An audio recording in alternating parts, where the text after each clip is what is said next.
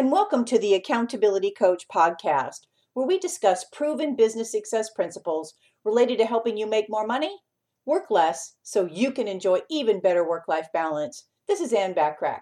Today, we're talking about 10 tips to help you break those nasty bad habits you might be holding on to. Samuel Jackson said, The chains of habit are generally too small to be felt until they are too strong to be broken. Bad habits can be difficult to break in many cases. Bad habits are a repetitive form of behavior that becomes so enmeshed in your psyche, they quickly become instinctual and even involuntary. Each year, people spend thousands of hours and dollars attempting to break free of a pattern of bad behavior, but the majority still fail. Why? Because there is no magical solution. Breaking a bad habit typically requires hard work, and there just are no shortcuts. To effectively change a bad habit, you need to first recognize that bad habits exist and then make a conscious decision to overcome it. Pain versus gain. The most critical exercise in beginning the process of breaking a bad habit is looking at what is the payoff and what is the cost. So let's take a look at alcohol abuse. Ask yourself, what do I gain by having five or six drinks every night when I get home from work? Of course, the answer is easy. For you, it might be a drink or two relaxes me. I have time to think about the day's events, or I can forget about the stresses of the day. Then you must honestly answer the question but what is it costing me? The answer may be less time with your spouse and family, a monumental hangover in the morning. Alcohol can make you cranky and moody, even, or a worst case scenario, you may become abusive and hostile. What is it doing to your organs and you physically that you won't realize until years later, perhaps? Once you've assessed the positive and the negative impact the bad habit plays in your life, it's time to begin an action plan to break the habit. So here's a suggested action plan for you to consider. The first one is affirm your conviction. If you don't consider the price you pay for repeating the bad habit worthwhile, then it's likely you won't break the habit. Be honest with yourself and take into account not only how the habit impacts your life, but also how it impacts those around you. Make a decisive choice to become a better human being by breaking the repetitive behavior. Number two, focus on the benefits. Make a list of all the positive changes that will occur once you have broken this bad habit. Include the improved health factors, the opportunity to improve your personal relationships, or the emotional benefits. Refer to this list every time you believe your resolve is under threat. Number three, take action. The time to start your new behavioral pattern is now. The opportunity is not going to present itself in a few days or at the start of a new week. Once you have resolved to change the bad habit, put your action plan into top gear straight away. Number four, no excuses. Provide yourself with a safe haven in which to activate your plan for change. As an example, if you decide to give up smoking, get rid of any leftover cigarette packages. Remove ashtrays and lighters and matches or anything else that reminds you of smoking.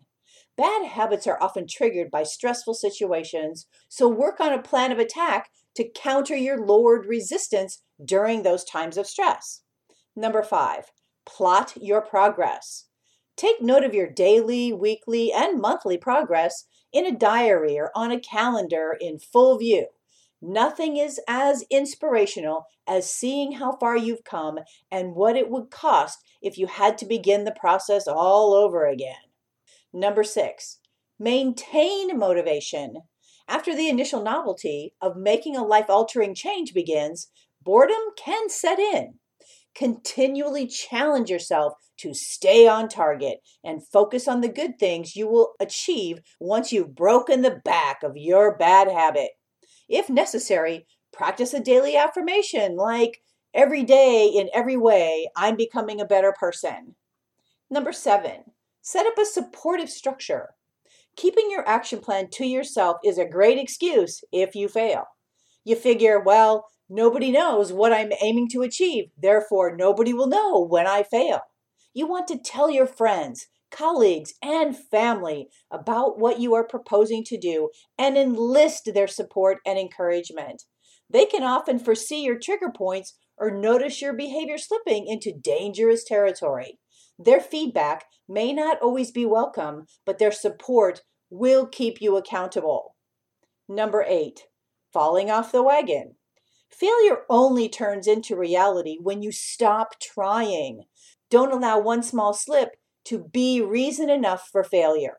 Accept that your action plan had a slight bump in the road and then get straight back on the wagon and continue the journey. Number nine, acknowledge and reward yourself. Daily or weekly achievements are an acknowledgement of your success. Please take the time to stop, think, and give yourself a pat on the back in acknowledgement of how far you've come. Reward yourself. Let's say you've gone an entire month without eating one junk food meal. So it's time to congratulate yourself by taking in a movie or playing a round of golf or getting a massage or maybe going to the park and playing with the kids. Better still, go to the park and add a 20 minute brisk walk. Number 10, maintain your focus. Bad habits can take years to develop into subconscious behaviors. So it's unrealistic to expect that after one or two months of altering your behavioral pattern, those bad habits will be eliminated altogether. Be aware that it's easy to reestablish old practice forms of behavior. When you feel your resolve slipping, recount the journey you've been on to get where you are now and focus on the positive changes you've made. Remember, bad habits may be hard to break, but new habits can transform your life. What bad habits do you have that you want to change or eliminate? Begin to transform your life today so you can be even more successful and enjoy a more balanced and successful life. Well, my hope for our time together is that you got value and an idea or two that will help you be even more successful, both professionally and personally. Feel free to share my podcast with others, as they can be found on most podcast platforms and in most English speaking countries. And of course, if you'd like to get a daily short fix from me, subscribe to the Accountability Minute, which again can be found on most podcast platforms and in most English speaking countries. Remember to take advantage of all the complimentary business tips and tools when you join my free silver membership at accountabilitycoach.com. Aim for what you want each and every day until next time, make it a great day, today and every day. Thanks for listening.